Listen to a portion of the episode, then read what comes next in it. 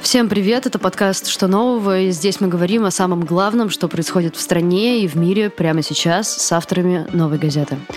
21 марта в Пензе был задержан губернатор области Иван Белозерцев. Его подозревают в получении взяток на сумму более 31 миллиона рублей. В связи с утратой доверия Путин отправил его в отставку, а вслед за ним в полном составе в отставку ушло правительство области в полном составе. Спецкор новый Татьяна Васильчук съездила в Пензу и сегодня расскажет нам, с чем Белозерцев оставил пензенцев и с какими проблемами предстоит столкнуться его преемнику. Таня, привет. Привет. Расскажи поподробнее причину отставки. Что за взятки, у кого брал Белозерцев? Сейчас известны данные, которые есть у следствия, да, у Следственного комитета. Следственный комитет утверждает, что с января по сентябрь 2020 года Белозерцев получил взятку от э, главы группы фармацевтических компаний «Биотек» Бориса Шпигеля, его жены Евгении Шпигель и директора ОАО «Фармация» Антона Колоскова. Там не только деньги в эту сумму входят, 31 миллион, да, про который говорится, согласно данным следствия. Туда входит еще автомобиль Mercedes-Benz, часы. Ну, то есть, по данным следствия, все эти вещи были переданы губернатору, чтобы тот взамен предоставил компании «Биотек» э, какие-то конкурентные преимущества да, при заключении государственных контрактов на поставку лекарств а, в больнице Пензенской области. И сейчас э, и Шпигель, и Белозерцев э, свою вину отрицают. Шпигель говорит о том, что это дело политическое, и прежде всего оно заведено против него, а не против Белозерцева. Собственно, так. На выборах губернатор набрал 78% голосов. Однако потом прокатился ряд задержаний людей с избирательных участков по подозрению во вбросах. А это так? Расскажи про этих людей, как они вообще комментируют эту ситуацию, кто пострадал от этих вбросов и как людей принуждали их совершать. Движение «Голос» зафиксировало определенные нарушения. Об этих нарушениях писалось в СМИ еще осенью, собственно, сразу после выборов губернатора в сентябре 2020 года. То есть «Голос» опубликовал эти видео. Это были видео с трех избирательных участков в селе Бессоновка. Это село примерно в 10 километрах от э, Пензы. В этом селе в школе, в детском саду и еще в одном образовательном центре там были зафиксированы вбросы, зафиксировали их камеры. Ну, как бы члены избирательных комиссий, это видно на камерах, да, они старались чем-то их прикрыть, то стендами, э, которые информировали о проведении голосования по поправкам в Конституцию, то как бы какими-то щитами, то пиджаком в другом каком-то случае был такой момент.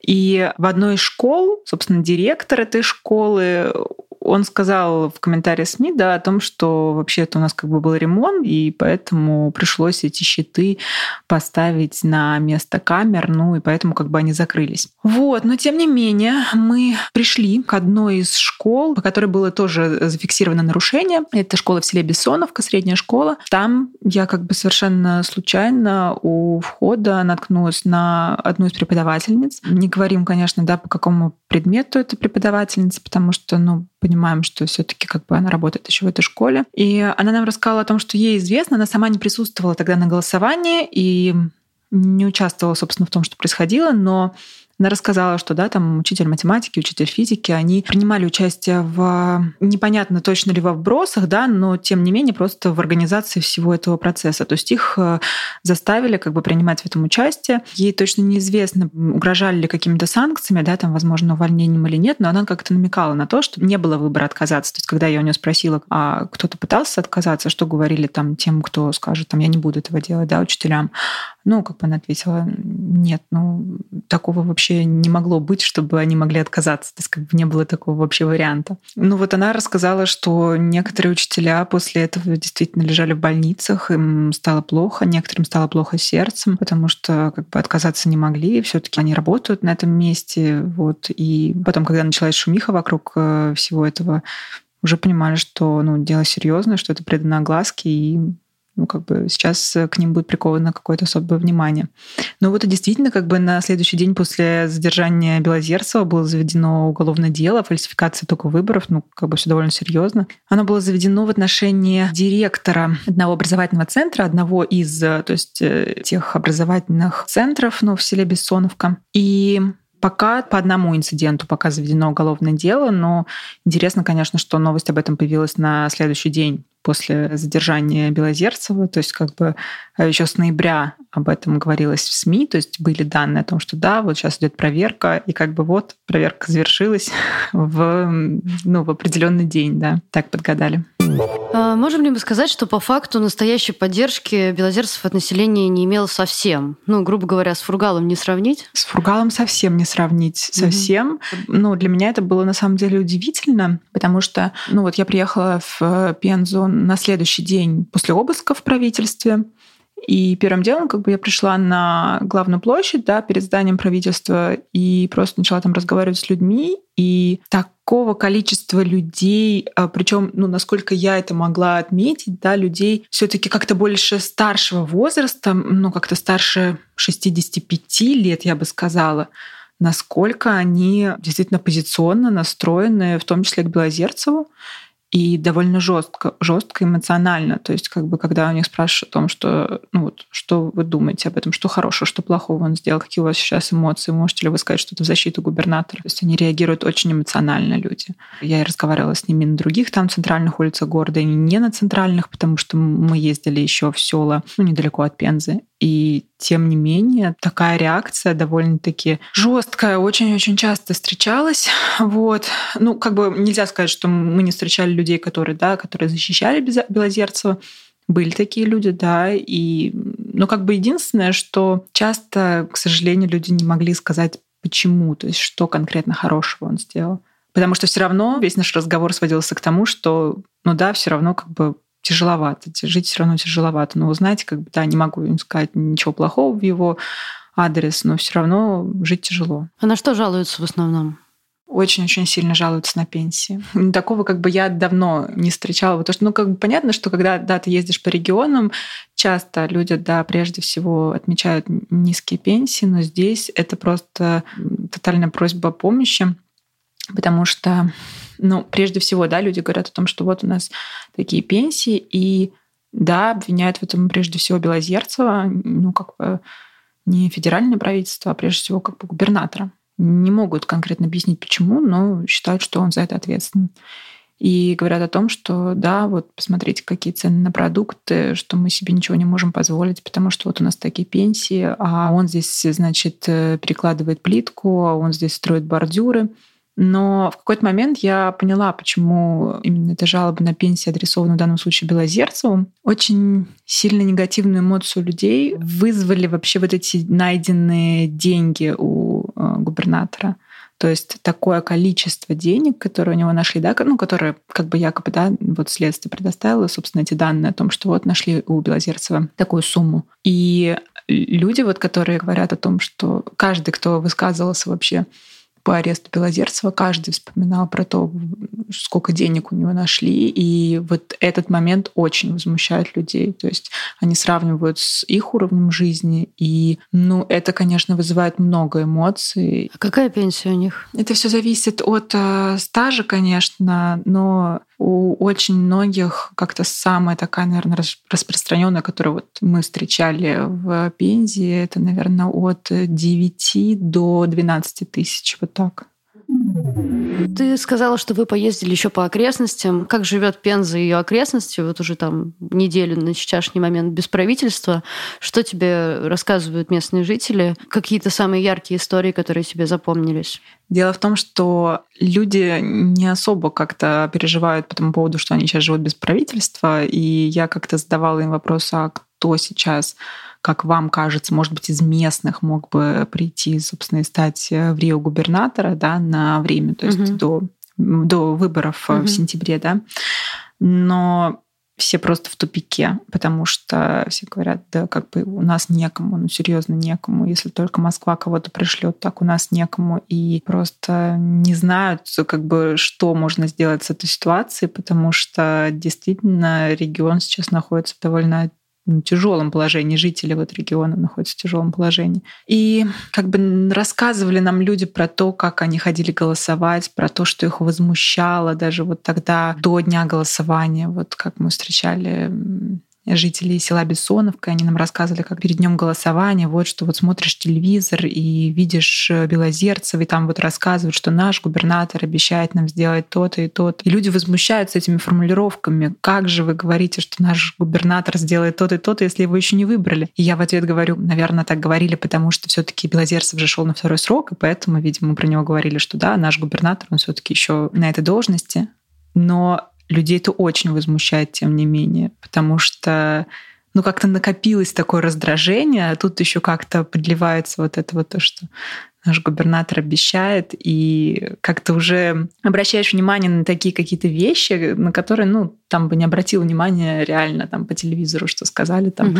в отношении выборов, ну, в другом случае. Вот ты говоришь про накопившееся раздражение. Почему не выходит? Почему не выходит на улицу? Да, ну, ну как в Хабаровске. Почему не выходит? Ну, в Хабаровске же вышли как бы в защиту губернатора, то есть как бы, угу. а тут не выходят на улицу, на улице в смысле, что просто не протестуют из-за своего уровня жизни или ну, в защиту? да, вроде этого, или там требовать того, чтобы встал в Рио как кто-то из местных, кто-то действительно избранный за честный выбор, я не знаю. Но если их это настолько вот... Нет, Или ну а сейчас как бы как? Э, сейчас, да, арестовали Белозерцева, и вот, как нам сказал координатор штаба Навального, он говорит, ну а как, э, что сейчас на митинг выходить в поддержку следствия? Это было бы странно. Да, вот. А в других случаях на митинг э, в поддержку, в защиту Навального в январе, 23 января вышло довольно много людей, там 2000 вышло, ну вот нам рассказали в штабе Навального и что рассказали, что это действительно какой-то рекорд э, для Пензы за последние года. То есть действительно была большая толпа, которая так прошла шествием. Ну, то есть мы можем назвать регион оппозиционно настроенным? Да, на самом деле да. Но это я могу сказать э, из э, своих наблюдений, основываясь на мои наблюдения, да, действительно. Хотя я не ожидала такой реакции людей, такого какого-то отношения, такого категоричного но мне все-таки казалось, что будет несколько иначе. Ну, потому что все-таки, когда ты едешь в Пензу, ты знаешь результат выборов, что там, да, 78% набрал Белозерцев. И да, конечно, все еще до выборов говорили о том, что большой процент фальсификации в Пензенской области, и действительно ну, тяжело ожидать там второго тура, но не может он быть, потому mm-hmm. что все сделают как надо. Да, но тем не менее, все равно ты видишь такой процент и как бы рассчитываешь встретить что-то другое. Ну, возможно, какое-то равнодушие, может быть, апатию какую-то, что ну вот да, как бы да, ну голосуем, ну тем не менее, ну да, задержали, ну mm-hmm. за взятки. А тут прям такая реакция очень очень эмоционально жесткая. И, ну да, она пока не выливается во что-то на улицах, то есть люди сейчас не выходят, но как бы тоже непонятно, как им сейчас выходить, если только, да, что нам нужен какой-то достойный в Рио, или угу. там не очень пока понятно, с каким посылом. Угу. И все таки расскажи какую-нибудь историю какого-нибудь человека, я не знаю, может быть, вот о которой ты пишешь в тексте про трассу в Чемодановке, например. А, в Чемодановке нет, в Чемодановке это же отдельная история. Угу.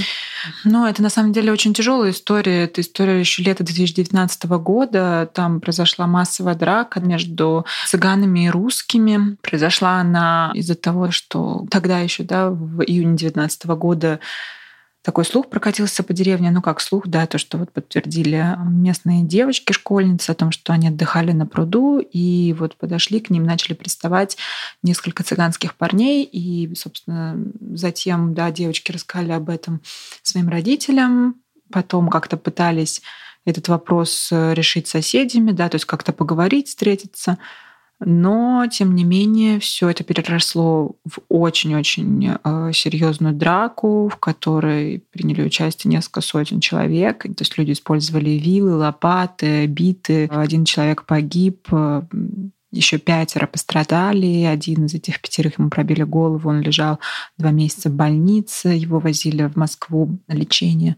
Это была очень тяжелая история на самом деле. Цыгане тогда ну, испугались э, какой-то реакции вот, русского населения. Уехали на следующий день после этой драки. То есть уехало очень-очень много человек. То есть уехало где-то там, как нам рассказывали люди, 700-800 человек. Не уехали, но просто как-то там кто в город, кто к своим родственникам, куда через месяц, тем не менее, вернулись. Через месяц, некоторые через пару месяцев. Что тогда происходило? Я вкратце расскажу. Люди тогда перекрывали трассу, вот М5, трасса Урал федеральная. Перекрывали, чтобы как-то привлечь к себе внимание, чтобы приехал губернатор в Чемодановку, чтобы усилили отделение полиции, чтобы вот, ну, как бы требовали какой-то защиты, потому что, ну, боялись как-то идти другие. То есть боялись какой-то агрессии, ну, потому что действительно, когда уже это все доходит до жертв, это, ну, очень все серьезно.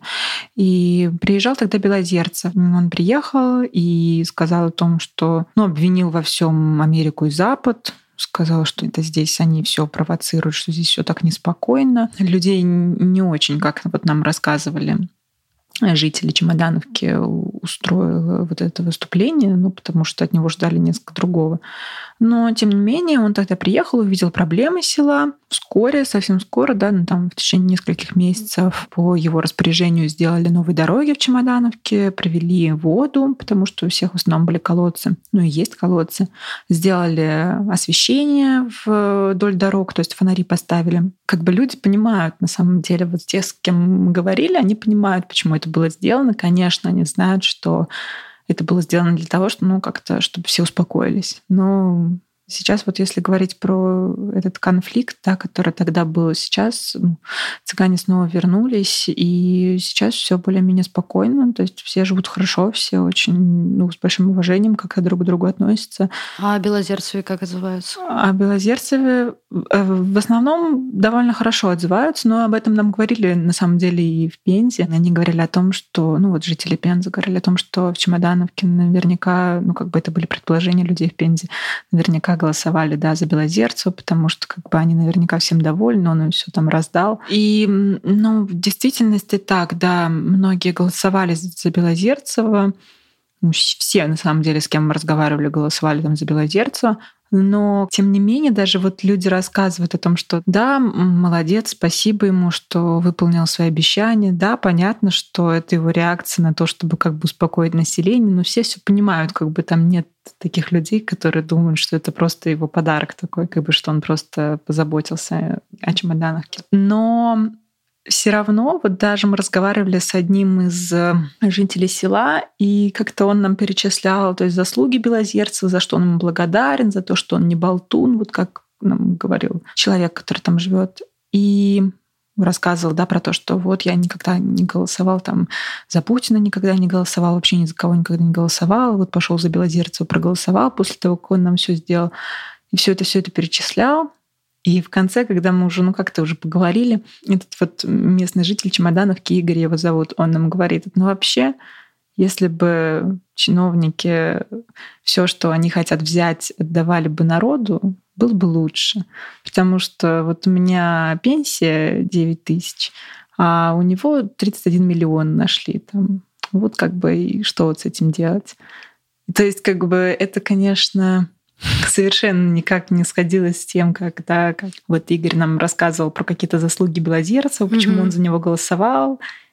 Но тем не менее, да, в конце такая считывается обида какая-то все равно, ну, потому что, ну, очень-очень сильно, это я повторюсь, конечно, очень сильно задевает людей вот эти вот деньги, такую сумму, машина, часы, то есть все эти какие-то драгоценности, все это очень сильно бьет, когда у тебя самого такая низкая пенсия, когда ты как-то там а, думаешь, э, как тебе распределить еду, чтобы тебе хватило на ближайшие недели, то есть где тебе еще какую подработку взять, и ты видишь кадры там условно, где глава региона, там у него находят такие богатства, это все очень тяжело, конечно, бьет по людям. Там была какая-то совершенно душераздирающая история про бабушку, которая работала курьером.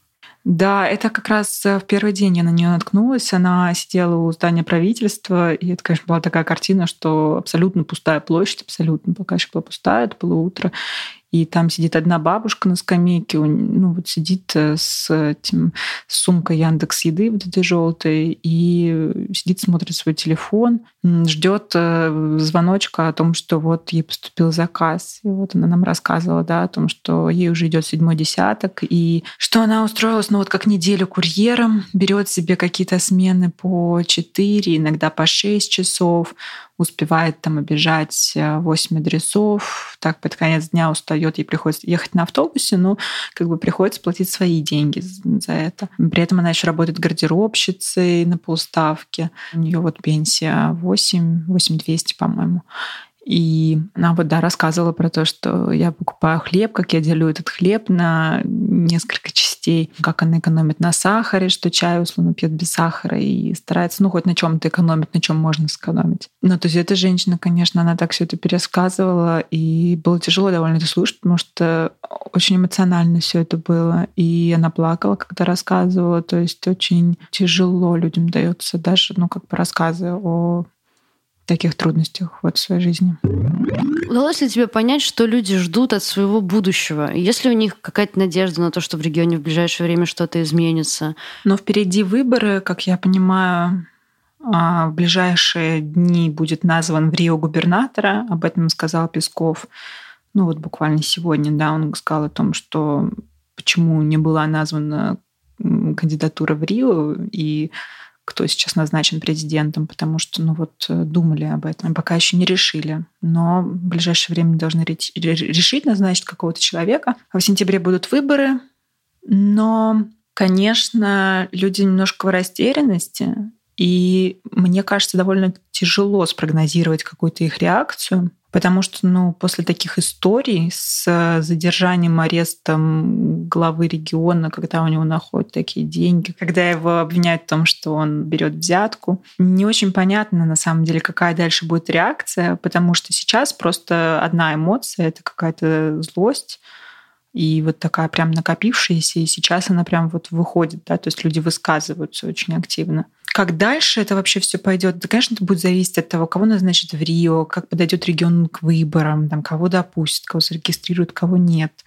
Зарегистрируют ли в этот раз также там коммунистов, например, потому что, ну, могут, например, э, посмотреть на то, что, да, вот были такие случаи фальсификаций, да, которые были, например, вот в селе Бессоновка, и как это вообще люди все это видели, они уже знают, настолько это уже все разошлось, то есть об этом знают все, абсолютно огромное количество людей в селе Бессоновка, на рынке люди, продавцы, все знают о том, что вот у них э, на всю страну сейчас сказали о том, что вот у них в селе, в школе обвинили в, как бы, главу комиссии фальсификации выборов. И люди говорят о том, что какой позор, какой позор. И ну, пока непонятно на самом деле, во что выльется. Все будет зависеть как-то даже и от ближайших дней, и от, а, вот, от недель перед выборами как все это будет развиваться. Ну, будем ждать сентябрьских выборов и следить за новостями. Спасибо тебе, Таня, большое.